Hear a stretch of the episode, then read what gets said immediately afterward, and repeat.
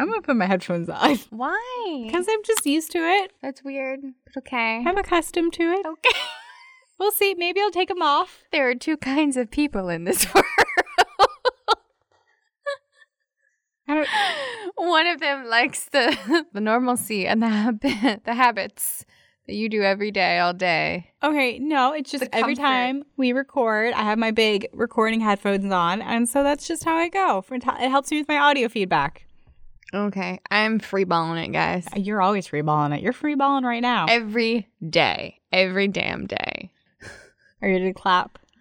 Okay, after three. About to say, there's n- we can't fuck this up.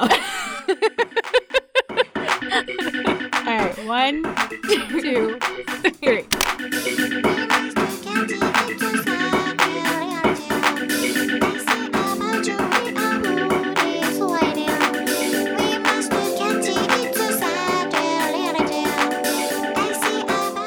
Welcome to another episode of My Favorite Feminist. My name is Megan, and I'm here with my co-host Milana. You're listening to the biweekly podcast that explores feminist figures in the arts and sciences. Today, both Milana and I are recording down in Virginia on traditional Powhatan land, where we are coming to you from a giant blanket fort. It's so pretty. It's a little stuffy. A little stuffy. I am already one piece of clothing down. The only reason I'm not going to be fully down is because my brother lives here. Milena is visiting for her birthday weekend, where we thought, well, might as well record our first episode where we are actually recording together in the same blanket fort room. I'm so excited. This is the best birthday weekend ever, guys. Ever. I'm telling you, right? Okay, so I just entered the most underrated decade. That is the 30s, right? I don't know. I think we're pretty. That's pretty solid. Underrated, not overrated. Like, you know how the 20s, everybody's like, woo, 20s, awesome, best time of your life. No, nay, nay, I say. 30s is where it's at because that's when you start to have your shit together. Or at least I hope to God. Because if it goes downhill from what I've had, it's no bueno. But also, this weekend has been great. Wait, oh, the dog entered. Not my dog. Sorry, my little um. 20 pound mutt mix has just entered the blanket fort and he is now a official co-host of this episode great news is that he's actually really silent, so you're probably never going to hear him. all right well um scruffy butt is curious so um i don't know how to segue for that How are we learning? What are we learning about today? do we actually do the opening tagline No, we didn't, but I'm going to. Today, we're going to learn Scruffy Butt. Listen up. We're going to learn about the deaf watercolor artist that you've never heard of, and also the woman who backed up evolution, baby. yeah did darwin need a little bit of a, a hand with that Yeah. okay all right I'm so excited. I have been waiting to bring this woman to you for a very long time. And now we're here in this blanket fort with, with, this my dog, under our coffee table. I have no idea who your scientist could possibly be today. And I'm going to wager that you have no idea who my watercolor artist is going to be today. I no.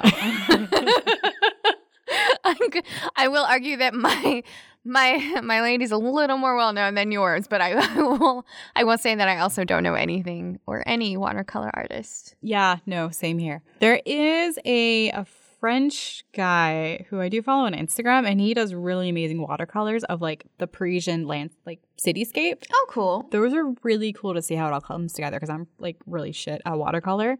So that's pretty It's neat. a hard one because it just runs. you you just you can't take away. Yeah, like once the color's down, like that's it. There is no going back.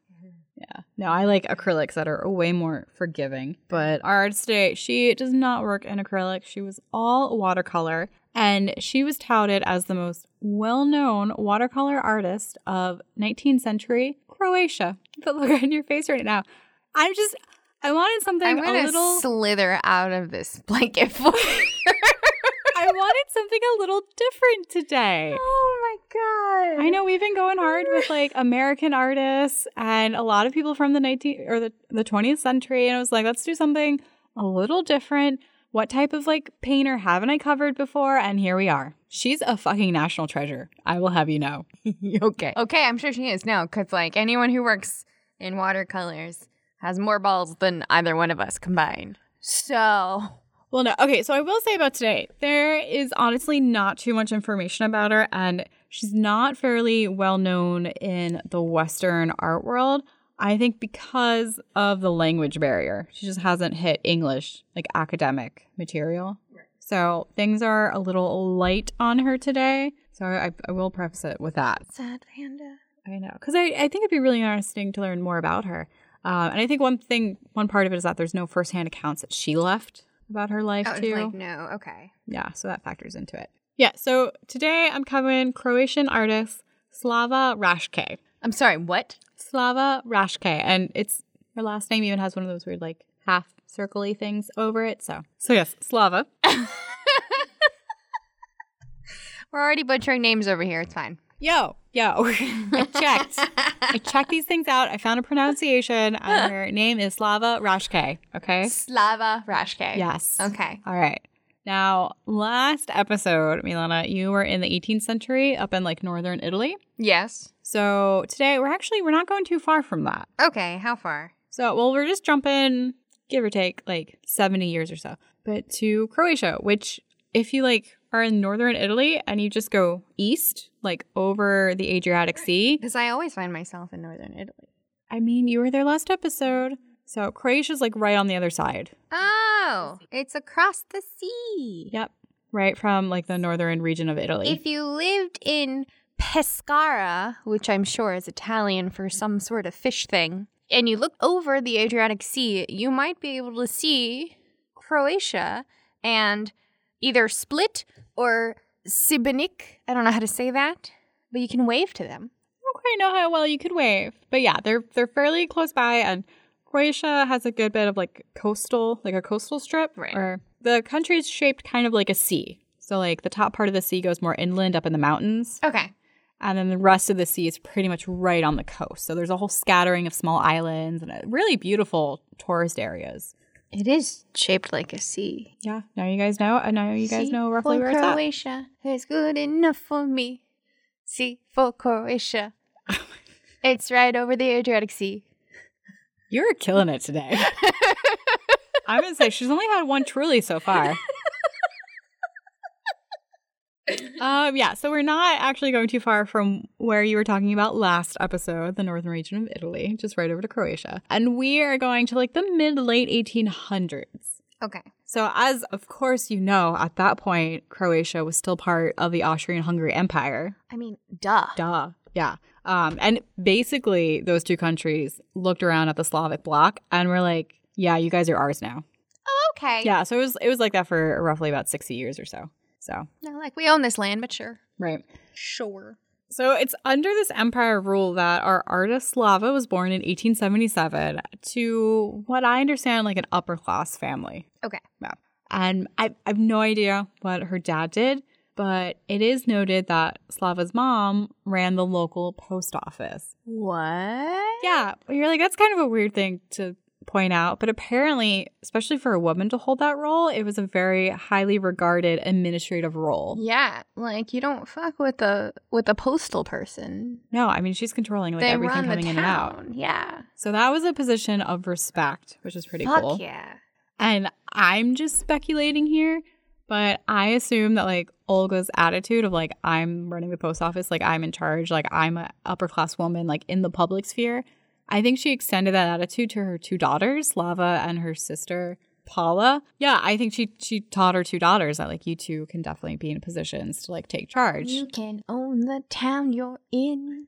You can run these fuckers into the ground. All right, so mom Olga, she was a painter in her spare time and she really encouraged her girls' creativity. What? She was like, A wonderful woman. yeah, Paula, like Slava, like I'm I'm gonna teach you guys to paint. And they both did pick that up. For Slava, painting really did become a method of expressing herself. So she was born deaf. I don't know if it was hereditary. I don't know, like you've covered before, if that was something like rubella or the Ger- German measles that can cause deafness in infants. But understandably, like in the 1800s, someone who was deaf, like that was tremendously isolating. There were no AAC devices. Yeah, Alternative. What is it? Auditory. Whereas this one is oh, augmentive and alternative communication. So not auditory, but augmentive and alternative communication, like devices. So Yeah, so like you said, there's no like augmented like hearing devices mm-hmm. or, you know, communication methods aside from sign language. And while I don't know the details of what it was like to be deaf in 19th century Croatia, here in the States at the same time, it wasn't great. No. No. Like we said, like no accessibility, you know, within the public as a whole. And education was limited to schools scattered across the country. So, like uniquely, my freshman dorm in Philadelphia, it was the old building that was known as the Pennsylvania Institute for the Deaf and Dumb.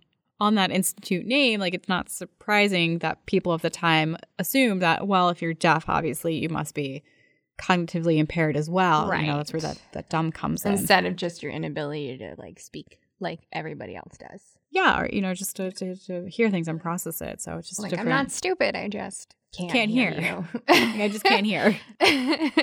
So I, I assume that that same type of attitude extended like from 19th century America and was similar in 19th century Croatia. right. Wow.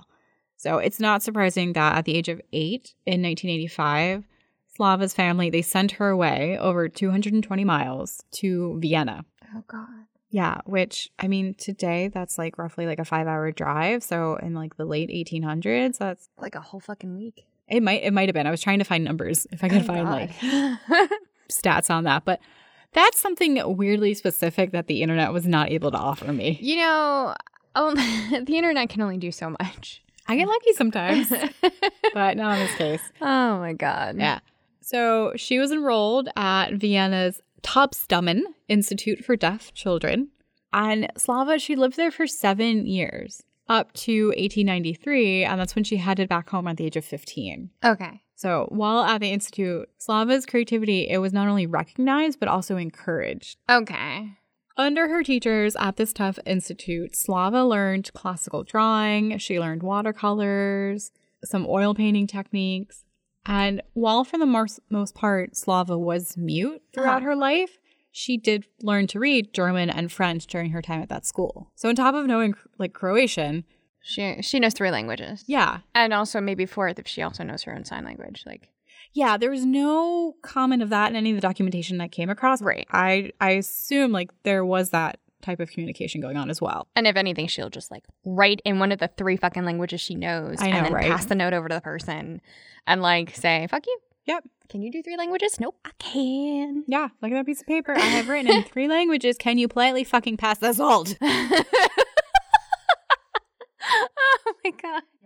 That's when whiteboards would have been really helpful. When Slava heads back to her home her hometown in 1983, I mean, it's pretty apparent that she's going to be an artist. Everyone's like, "Hey, she's really creative," and there's a local teacher there that was like, "Yo, Slava should move to the capital and should she and she should be an apprentice." The teacher was like, "There's this like big bad artist there, this Italian guy that everyone loves, Valko Bulvac.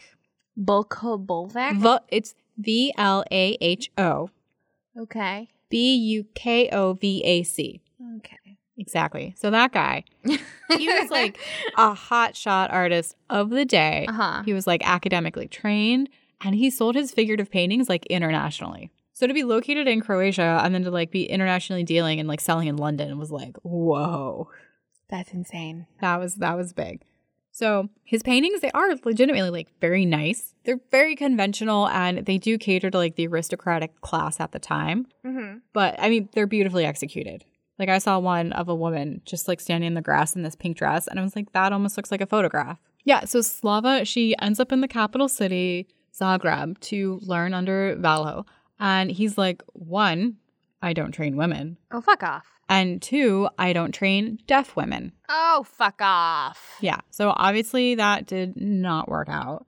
Well, what'd she do? Well, the head of the Zagreb School for the Deaf learned that Slava was looking for studio space Uh-huh. and reached out and was like, hey, you can work at the school. Oh. Like, we've got a space for you that you can use. okay. Yeah, What no. did she do at the school? Well, she she worked and she did her painting there. Oh, okay. Yeah. Now, So, why? like, like a custodian work, or like was she like a teacher there, or? I have no idea. I Oh, just know that she had, they gave her studio space Oh, okay. for her to paint. All right. Yeah. Uh, and I'm not really sure why her parents chose to send her all the way to Vienna if they could have just sent her to the capital of Croatia, which was legit like an hour away from them. That's so weird. See questions, but I don't know. There's no details on this stuff. If we had that time machine. You're right. If cue Milena's time machine music. Who, do, do, do, do, do, do, who will solve the mysteries of time and space in between? It's the my favorite feminist time machine. Yeah, we could go by. I would be like, is it because the one in Vienna is like better school? Maybe I I don't know. See, these are questions I have, no answers. but she was there. She's she has space at the school. She's making art, and she catches the eye of another painter in the capital city, Bela Čikoš Sesija. oh, okay. He was a teacher and he was a co-founder of the Academy of Fine Arts in Zagreb. They're gonna bang. Maybe. Speculation. Okay, so he's like not a butthole like the other painter. Good. Okay. And he did take Slava on as a student. You know, he helped her develop her work, he encouraged her professionally, and they might have had an affair together. Banging hard. Maybe. Banging hard. there was a movie that came out in 2004 that was about her life, Uh huh. and an affair that they had together was like a major plot point of the movie. Oh, okay. Now, in the material that I came across, there was no mention of that, so I, I don't know. So the movie was basically historical fiction. I have no idea. Yeah, I mean, it was a Croatian produced movie, so I'm completely sure that there's more historical and biographical information on Slava in Croatian. It's just we don't have that ah, same have that amount in English. Yeah, yeah, yeah, yeah. Okay. Yeah, there's a bit of a gap there. Okay. So, no idea. movie is called 100 Minutes of Glory because her name translates to glory. Oh, Yeah. that's cool. So, that's what's up. I mean, this is gonna be really fucking stupid, and I'm going to cut this out. Is Croatian a language? I realize I've said that at least twice now. Googling now. I guess I'll keep it in for everyone's sake. No, Google it. Google it. Oh, it is actually a language. It's the standard Croatian. Yeah. And I know there, I think there's like, there's lots of different ethnic communities like within Croatia. Mm-hmm. So I know that there, there might be a slightly different dialect for Serb Croatian, maybe. Mm-hmm. Oh, But- okay. goodness. Yeah, I'm. Pr- I, there's a part of me is like, I'm pretty sure I read that in passing. The more you know. All right. I'm also now checking Duolingo and seeing if they have a Croatian. Yeah. So whether or not they actually did have an affair, I cannot confirm or deny. But apparently, he did help Slava land her own studio space. Yeah, so she's no longer working in the Deaf Institute at the capital city. Instead, she's working in a whitewashed old morgue. I have questions. Okay. Yep. um, but I mean, hey, like you it's know, space. yeah, Slava's young. She's in her her like late teens. She's got her studio space. She's developing her work, and she really hits her stride in her twenties. So the 20s were not overrated for her. No, No. So the creative work that Slav is doing is like mostly watercolors at this point. And her early works do have a slightly darker color scheme to them. Like when most people think watercolor, you think of something like really light and airy. Mm-hmm. It's like I mean, like we talked about, like you can't go back in color. Not in watercolor. You can't ease up the saturation on anything. Like once you apply color, there is no going back. Got it. You can add more to it, but you really can't take away. got it. Got it. Got it. Yeah, that's one reason why I don't do well with watercolors because you have to work from light to dark. But when I paint, I work from like dark to light. Oh. So it's the complete opposite way to have your brain think about layer and oh, color. okay. Yeah. So that's that's why I don't personally do so well with watercolor. But her work is it's, it's like style wise, it's academic. You know, she's sticking to realism. Slava's preferring to paint ordinary scenes, things like the landscape around her family's house, or like a bowl of fruit or flowers. And she did do a series, one of her most well known, of water lilies. So when she was in the capital, she went to a botanical garden and she did a, a whole little series of just these water lilies that are really lovely. And I, I think one reason why they really stick out to people is that because of the way she's painted them, like the depth of field is flattened. okay. So it makes it more like a graphic design with like a hint of like the like Art Nouveau style that is coming into vogue at the Oh. same period. What? I didn't realize you had a second one stashed away over there. I come prepared. Mila might have like a little cooler tucked under the coffee table. like, yeah, I've got another truly, I've got some cheese, I've got some little turkey roll ups. I don't ever come unprepared. Don't worry about it. All right. I just like it's hard to get in and out of this thing. No, I don't blame you. Yeah. For the most part, Slava's paintings are a reflection of the solitude that she was accustomed to. So people don't often feature in her paintings, although she does have a self portrait that's well known, and she did do a painting of a child. But instead, it's scenes where she'd have to set up her easel and she's painting, you know, by herself undisturbed. Mm. Like, you know, let's say out in the wilderness or something. And one thing that's kind of weird is that, like, there are some articles that talk about the content of what she's making. And they're like, it's kind of weird. Like, you know, she might take like a starfish and a jewelry box and like paint them together in a still life. What? And I've seen the paintings, and you're like, yeah, she was probably going around her house being like, what are the most interesting things I have to paint? That's true. It's a starfish, it's a jewelry box. like, it's the 1890s. There's not much, guys. yeah, when you're living in like the capital city of Croatia, you're up in the mountains. So, like, hey, what's cool? A starfish. That is really cool. Yeah. So, looking at that, I was like, obviously, the people writing these articles were not artists. No, not even close. Yeah, because one of them, someone pointed out, she's like, she did a painting of like chickens, but like they're tied to the basket. I'm like, yeah. Have you ever tried to paint chickens before? If you're working from like real life, Have you tried to be around chickens at all? it helps if they're not moving. Guess what? You take a little cloth, you make sure they're all tucked away in the basket. They're not moving. Easier to paint. like, like all I can imagine is like a little leash. You know what? I heard that and I was like, wait, how the hell did she tie chickens to a basket? Okay, so it's a wicker basket, and she just took like a white cloth uh-huh. and like tied it over the basket so they're all snugged in a bit. Yeah. So they're comfortable. They're of not even like, oh my god. They're just like tucked into the basket. Yeah, and so it, that one's a fairly lovely painting. Oh. Yeah, there, there's nothing really outlandish about any of the work she's doing. It's all fairly conventional, but the way she executes it, you're like, oh, these are really, Really lovely. well. Yeah. and they they really capture the moment. And I think for us, you know, we've got instant gratification for everything, And, yeah. but you could think of her paintings almost like a snapshot, like Polaroid, like of the 1890s, Mm, because it, it allowed someone to glimpse, like in that moment, what things actually looked like. exactly. Yeah. So I think they're they're wonderful.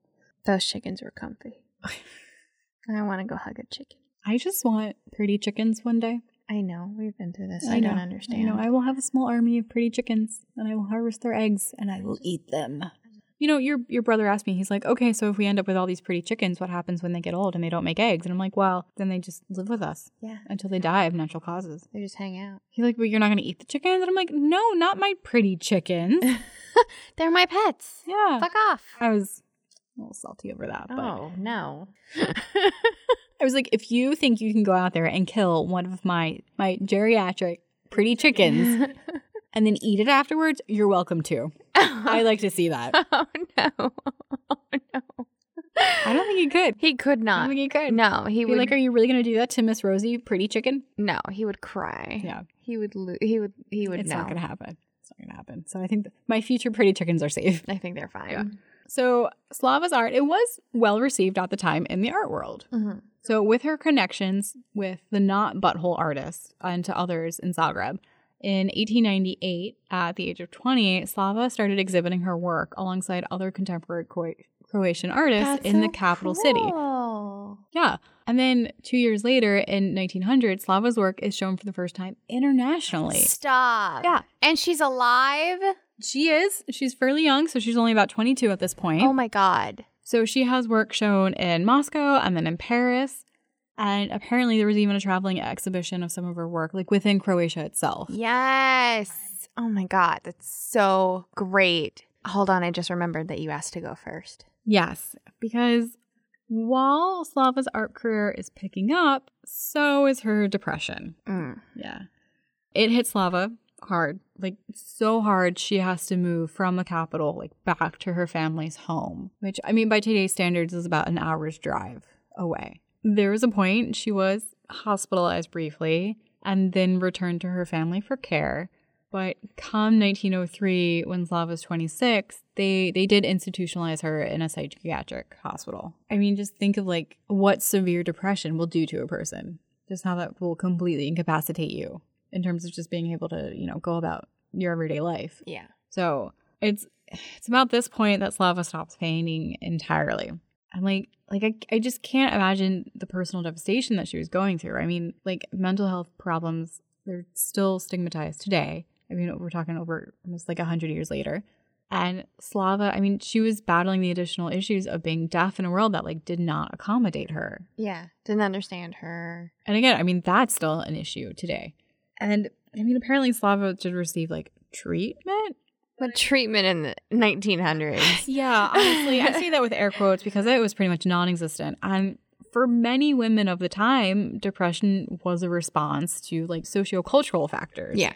Like, you know, women were expected to be a mother and a wife and have no personal ambitions. Right. And There's actually a pretty solid paper that you guys can read online, a thesis work by Jamie Lovely from the University of Maine titled Women's Mental Health in the 19th Century. And just in the opening, you know, Jamie lists, quote, sexual harassment, subservient domestic roles, feeling of helplessness due to lack of social power, diffuse sense of purpose, gender bias psychological treatments that were harmful, and perpetual pregnancies, which often involved complication. Yeah. So, and I think her work is more based um, within American and British women, but I mean, that still applies more broadly just to women as a whole within Yeah. the 19th century. Because no matter where you go, you're always going to have those like those gender roles and those things that are expected of you, and then you ask yourself like, like what, like why am I not, you know, or Like, like just how hard that is. yeah, So I think that was very much the case with Slava. And then factor in like her own isolation. I mean, it's only amplified like by her deafness. right, So in 1906, at the age of 29, Slava died of tuberculosis. shut up.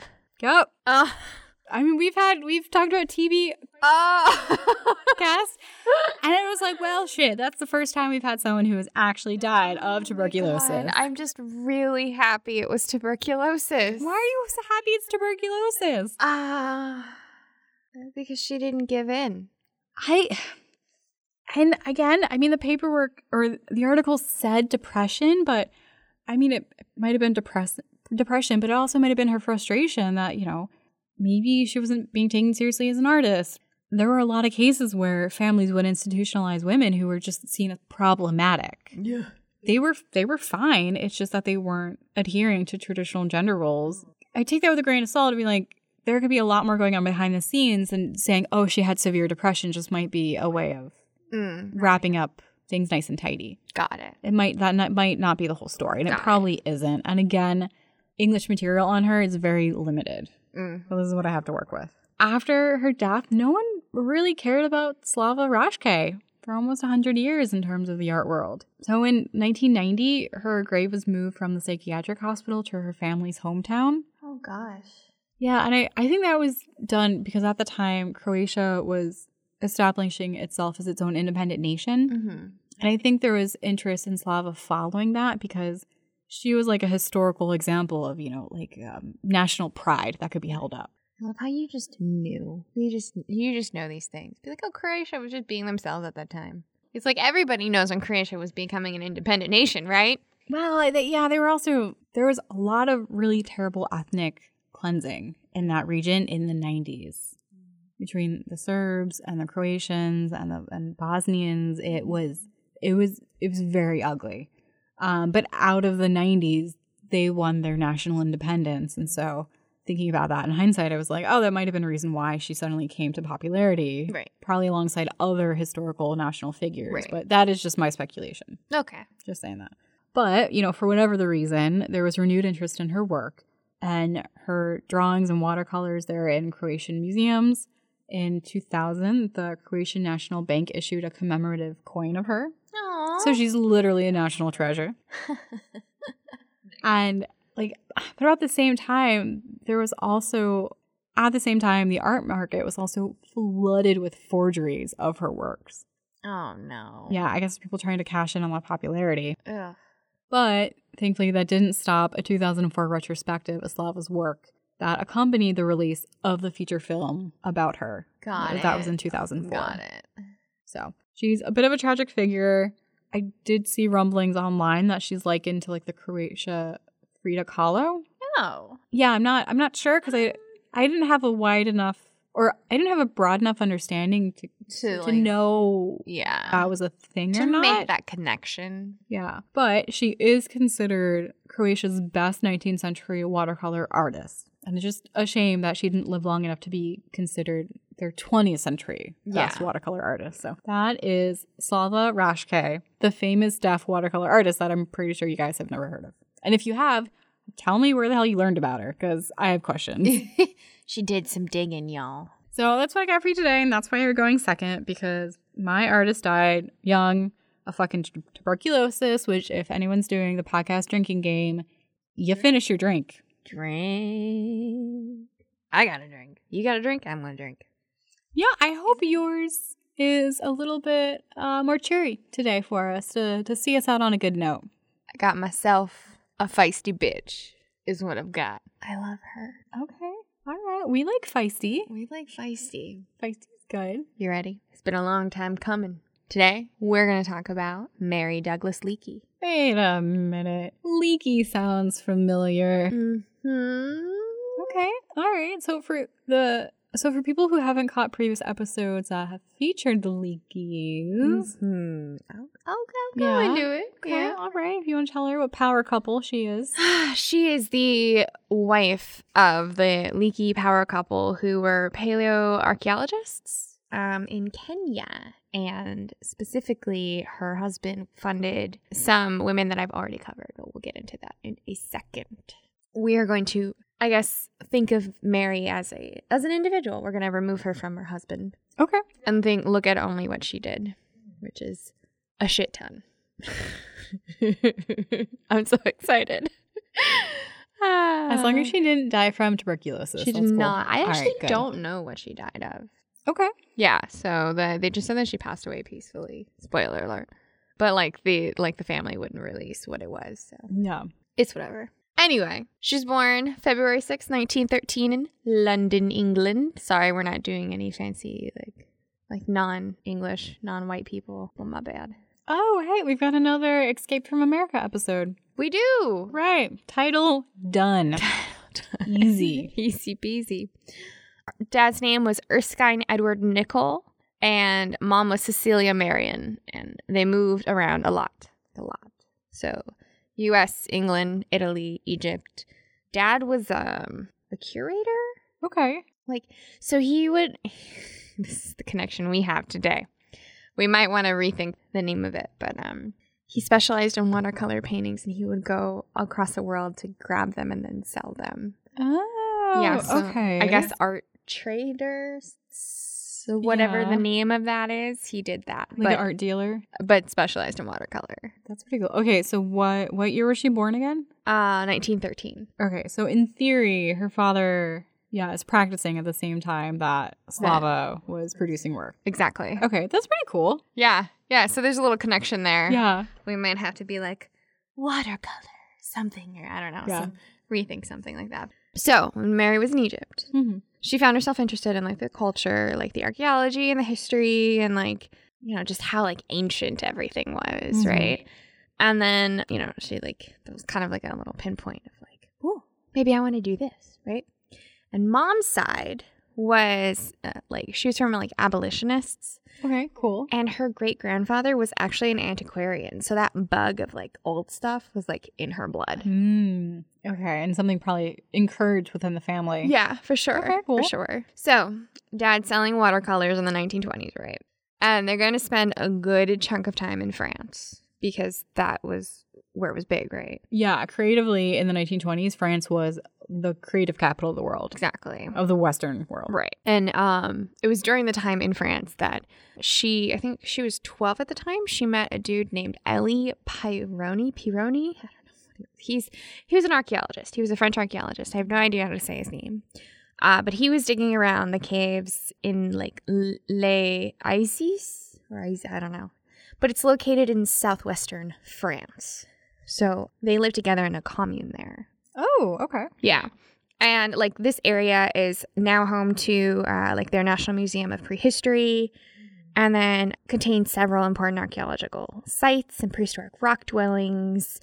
Um, the area is currently designated as like an UNESCO World Heritage Site, 1979.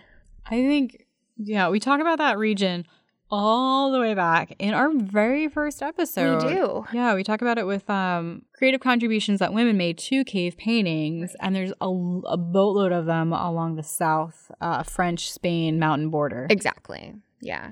And that was like one of her areas that she ended up growing in. Yeah, that's so cool. Um, and then actually the first five skeletons of the Cro-Magnons were found there. mm-hmm. So, you know, she's like surrounded by all of this. And like, I guess the guy was like, yeah, I'm not sure if this is like really important. So you can like go through what I bring back. And Oh. so she would start digging at the age of like 12 through all these things that were considered, you know, maybe not as valuable as other things he found. Mm-hmm. And she caught the bug.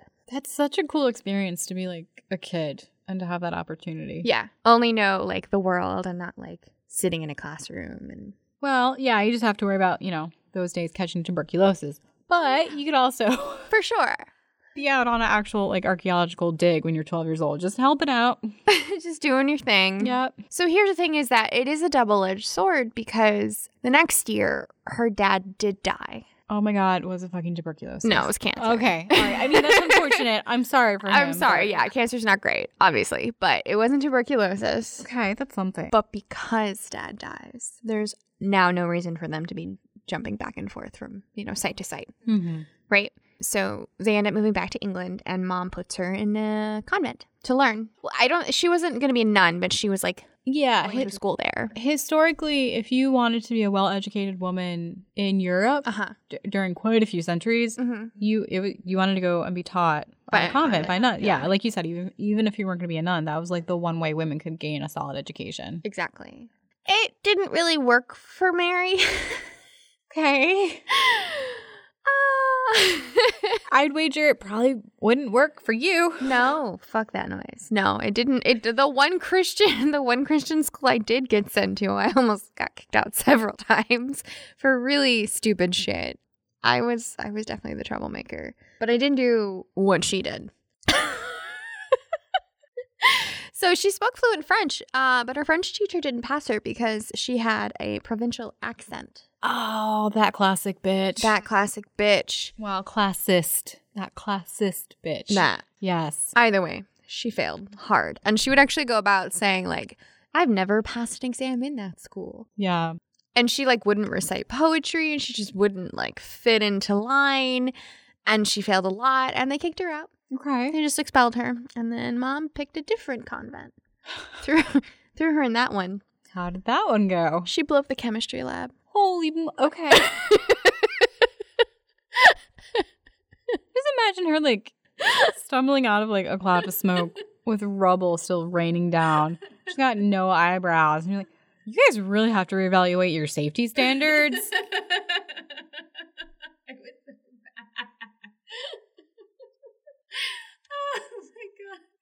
the third school, they're like, no, we're good. We're good. We won't. Yeah, have you tried homeschooling? I think maybe. Mom, after that one, was like, Yeah. we're going to do a home tutor. And that didn't work out so well either. I didn't get specifics of that, but she like gave up to the point where she like got her a nanny and was like, you do you. Like, I don't know what to do for you All right. anymore. Um, even though like she, like mom was having a really hard time. She, when she got older, her mom like reached out to Oxford and was like, look, like I have a bright kid. She's not like classically trained, you know, like cla- there's no like classic academics. She didn't really do well when she was in school, but like if you just meet her, like you'll understand what I'm talking about. And the professor was like, Yeah, there's literally no chance in, at any college. Don't waste your time. That's funny because she later got an honorary degree from Oxford. Oh, nice. Like, eat it. Fuck off. Yeah, Mary really liked archaeology and like illustration. Hmm. She loved drawing. She was really good at that. And I guess they just didn't know what to do. And I don't really know the reason why they moved when they did, but they ended up moving to a little town in West London. Okay. And then Marianne officially like sat in lectures at the university there. Mm-hmm. And then um, also at the London Museum. Okay. So she would go in and just be like, I'm sitting here now. I'm listening. and then afterwards, she applied to work on a bunch of like summer excavations. So Mhm.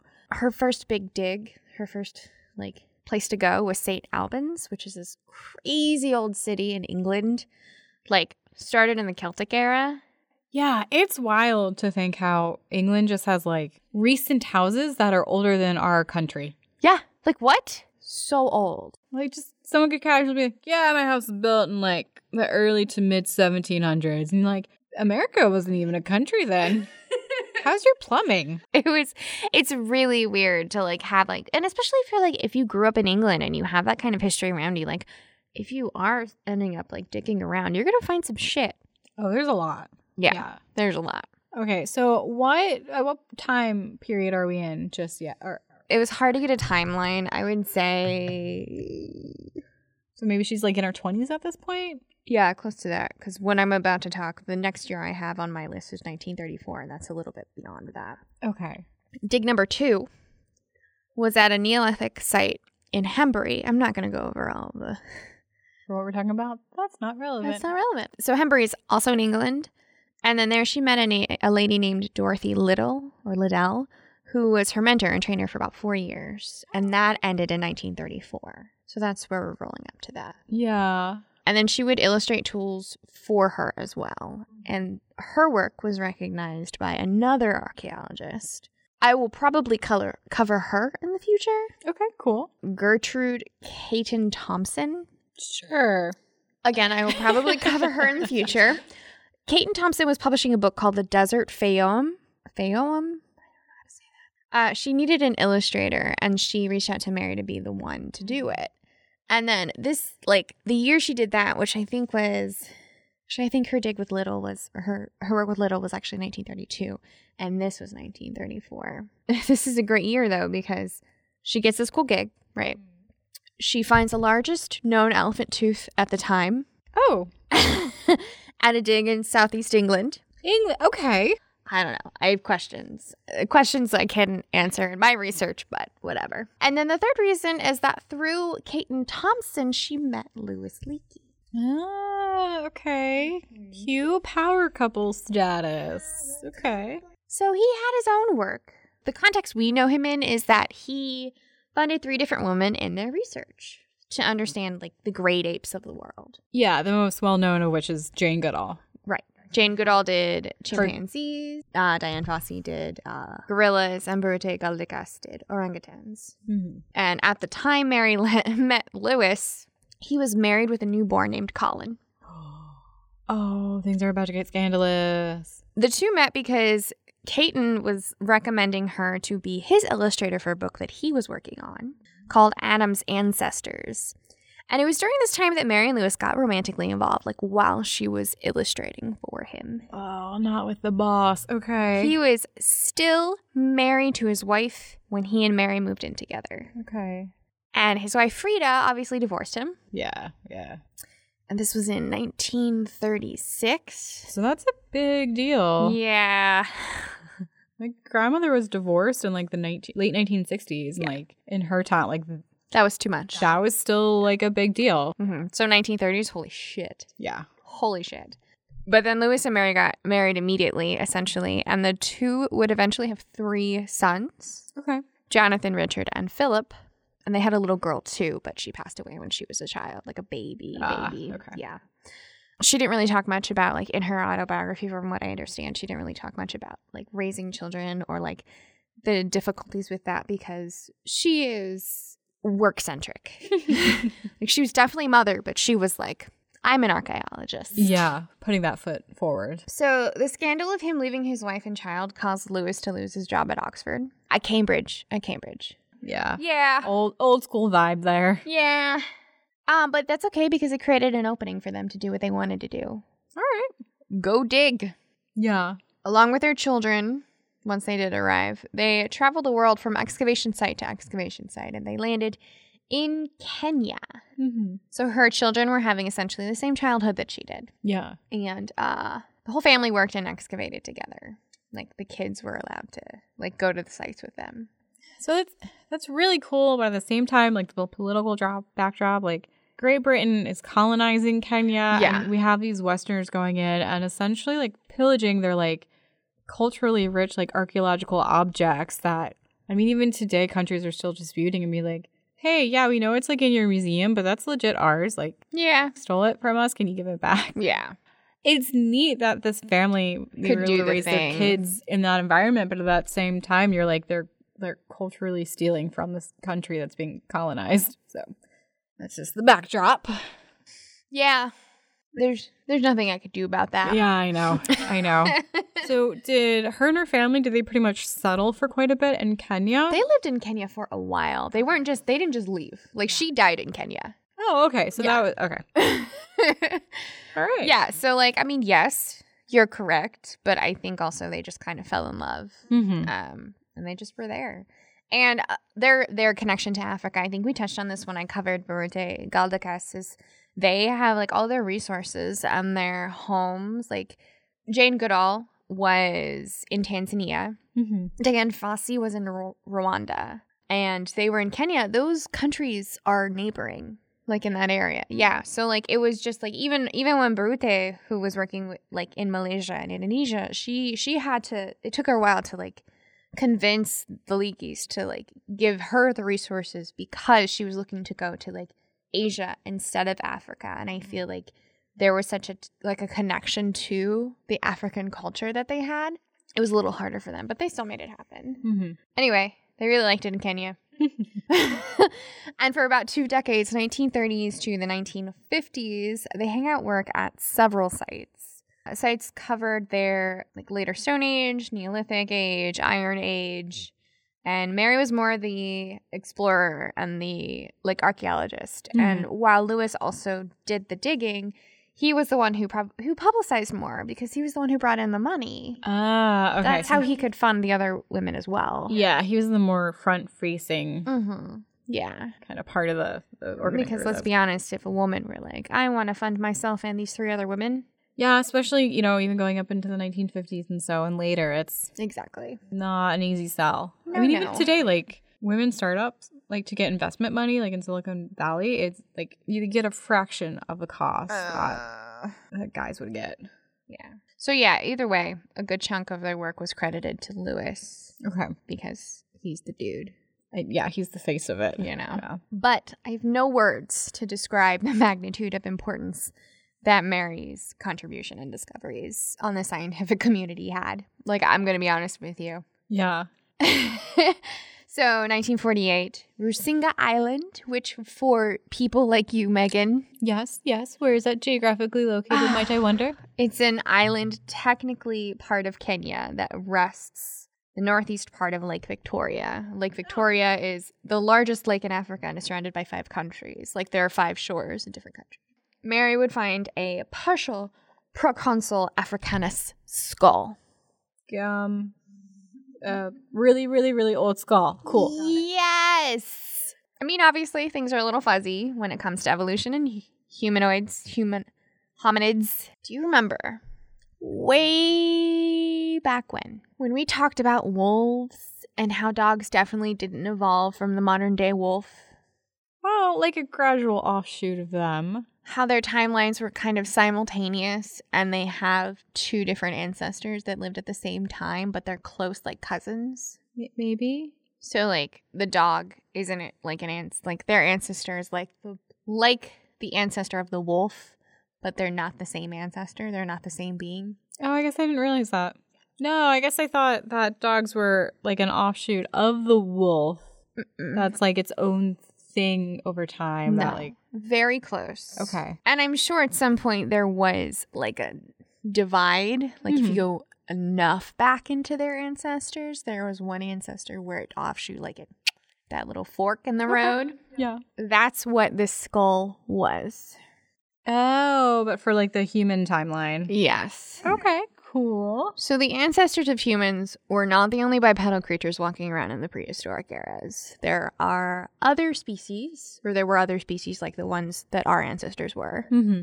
Um, I have no idea what happened to them. Like you could count like chalk it up to ice age, Pangea turning into continents, just the basic outliers of trying to survive in a world that'll try to eat you at every second of every day. Yeah. Yeah. But whatever, whatever the reasoning, it just happened to be us that made that it. came out. Yeah. While the timeline of our evolution is fuzzy and we don't have all the pieces of the puzzle, I'm going to tell you the rough draft that we currently have. Do it. So we're familiar with that diagram for the imaginative road of Homo sapiens. Yeah. You have the ape turning into the man. They're all pointing in the right direction and they, they're walking. Homo erectus, Rhodesian man, Neanderthal, Cro-Magnon, yada yada yada. So again, that proconsul skull belonged to a member of the proconsul africanus, and this species lived 23 to 14 million years ago. That is so hard to imagine. I know. And again, it is the fork in the road Okay. between apes and humans. And he is 13 steps before us in the diagram of Homo sapiens. How many steps total? Right. Well, in this particular one, they're 14. Okay. So he's the second in line. Okay. Yeah. We're going far back. Yeah. That's a lot. Do you happen to know where our ancestor Lucy Lucy. falls along that timeline at all? So Lucy lived in a different time span. I'm not really sure. They're probably she's probably closer to 3.2 million years ago. Okay. The other one was 13 to 24. So on that timeline of Yeah. like 14 people, and if our your person that Leakey discovered is like number two, she would be like, She's number 7. oh, okay, yeah. So she is down the line then. Okay, cool. She's a different kind of number 7. Oh, so she would technically be on like a different chart. She's I don't I think she's still technically like one of our ancestors. Mm-hmm. But here oh, this is why it gets confusing AF. Because in Olduvai Gorge in Tanzania, Mhm. the couple would unearth tool after tool dated over 2 million years ago. Okay. And they had no idea who made these tools until one morning in 1959. So Louis stayed home sick that day, and Mary went out to excavate by herself and found what is a Homo habilis skull. And they had to reconstruct the frag- fragments they found scattered over the site. But she found a freaking skull, Mm-hmm. and it belonged to, again, the Homo habilis, which is, they originated in Eastern Africa.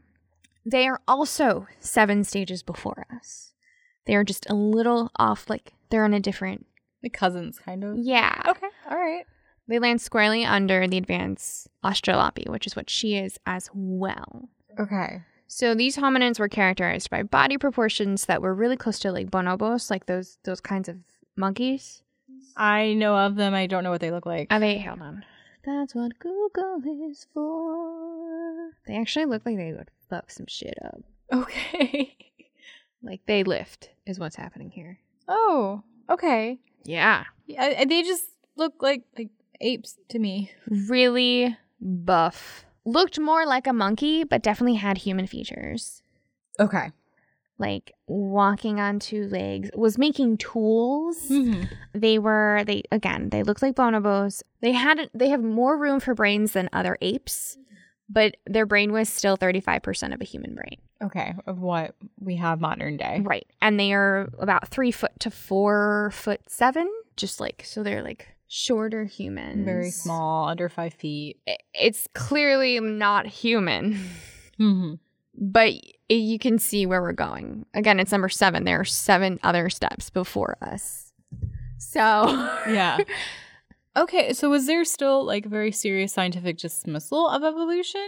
Like, or did she help sway No. more like the public's view with that discovery? She, I, it was more like a public thing. The science, like science, knew that it was happening. Mhm. There, there was your evidence. There was your like half ape, half humanoid hominin thing that gave room for evolution. That had room for an extra brain. You know, Yeah. like you can see how they were changing. Like with the finches, with Darwin, you know, their beaks changed over time. They didn't Mhm. just magically go from like pointy to curved. They went from like pointy to, to kind of curved to a little more curved to like hooked. you know, like there were steps and she was filling in those steps. Yeah, she helped document that with within her own and an- ancestry. And then they named him Zinjanthropus.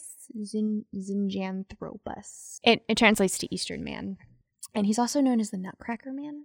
Oh, is it because of the tools that he was found with? Yeah, that's cool.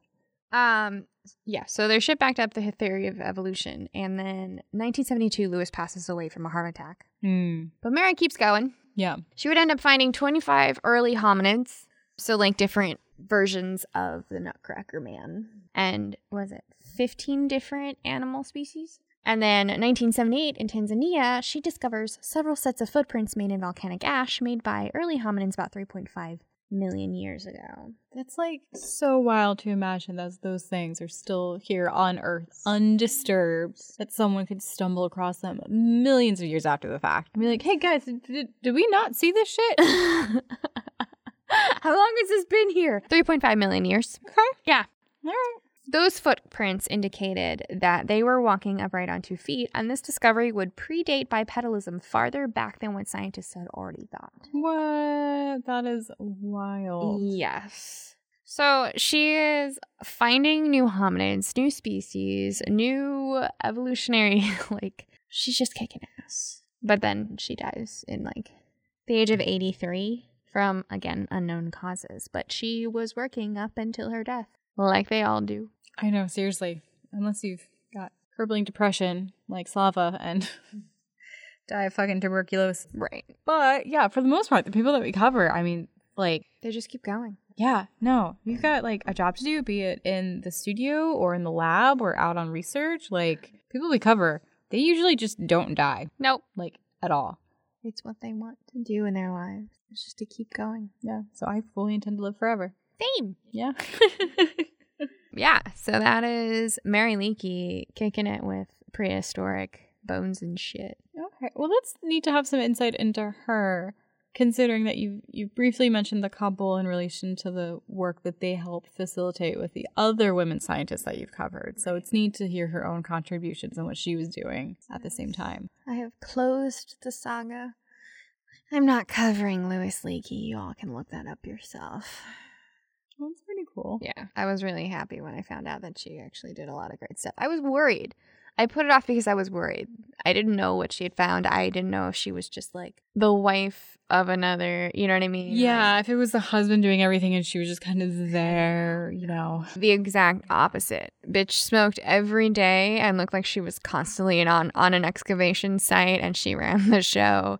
She was just like, I am man, hear me roar. Hey, she's she's discovering man. She's discovering man, hear me roar. Yeah. Oh Yeah. my goodness. All right. Well, that is a much nicer ending than mine. See, this is why I had you go second because I'm like, we're gonna need uh, something to go out on or something to look forward to to go out on. Well, as always, if you guys have made it this far, we really appreciate it. And we especially appreciate today that you could join us while we are in our giant blanket fort. It's so big.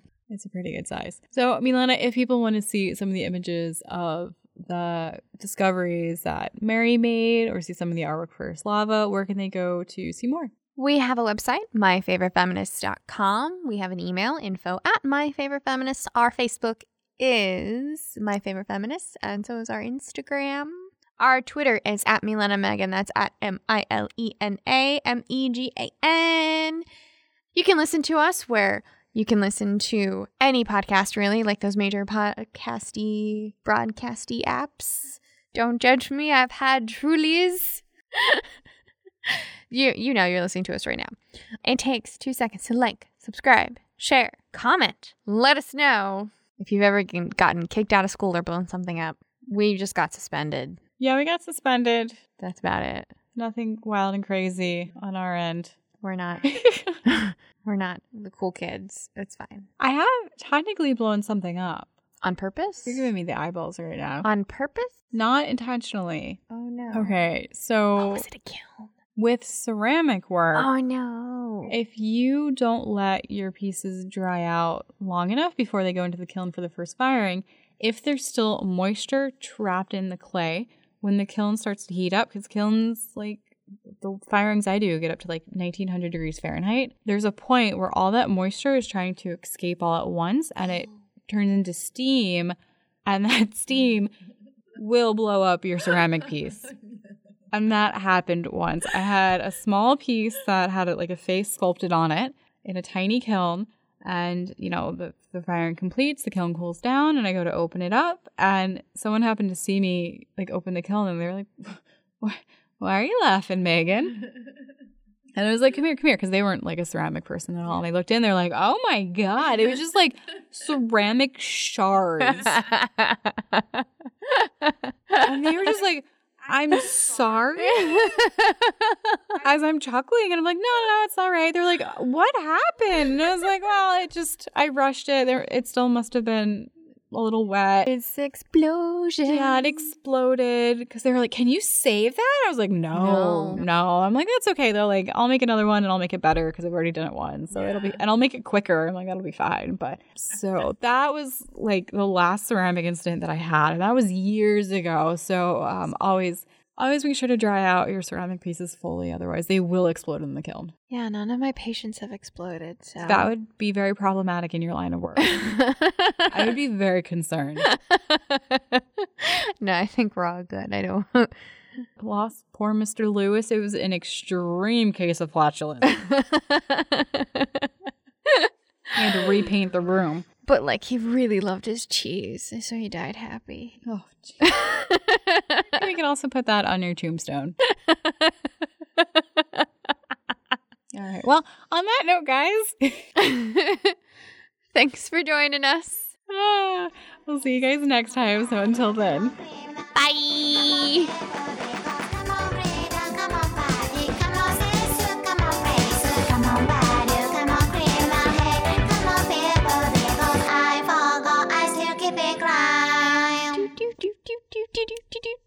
I really want some cheese myself.